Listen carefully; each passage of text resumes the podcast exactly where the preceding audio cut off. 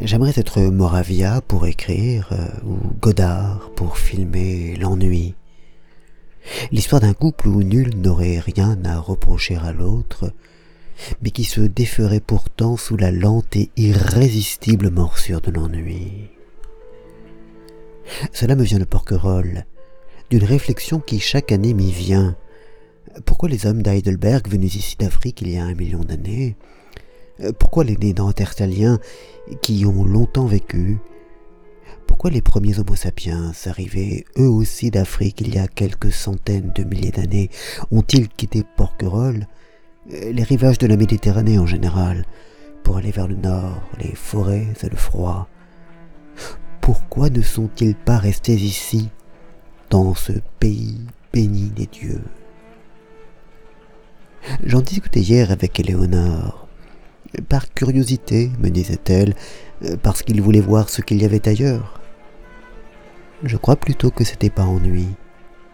Ils étaient parfaitement heureux mais leur bonheur les ennuyait, comme il ennuie celles et ceux qui ne savent pas lui insuffler la vie, et qui croient que l'ennui vient du dehors et de l'immobilité des choses, alors qu'il est un mal qu'ils transportent avec eux, quoi qu'ils fassent et où qu'ils aillent. C'est pour cela qu'ils sont partis. Peut-être ont-ils cru eux-mêmes à cette histoire si présentable de curiosité et de besoin de connaissance, mais c'était du toc.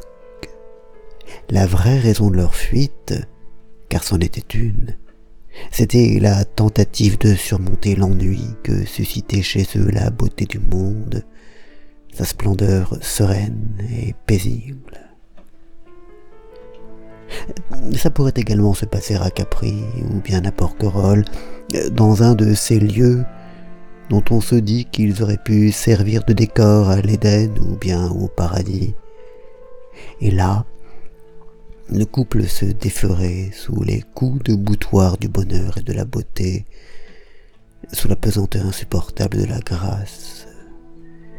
Et peut-être est-ce après tout la même histoire que Pierrot le fou qui y trouve son cadre, je sais pas quoi faire. Qu'est-ce que je peux faire? Chante Anna Karina qui n'en peut plus de cette splendeur qui s'étend et qu'elle détruira par ennui. Un peu de Jane Birkin, peut-être aussi. Fuir le bonheur de peur qu'il ne se sauve.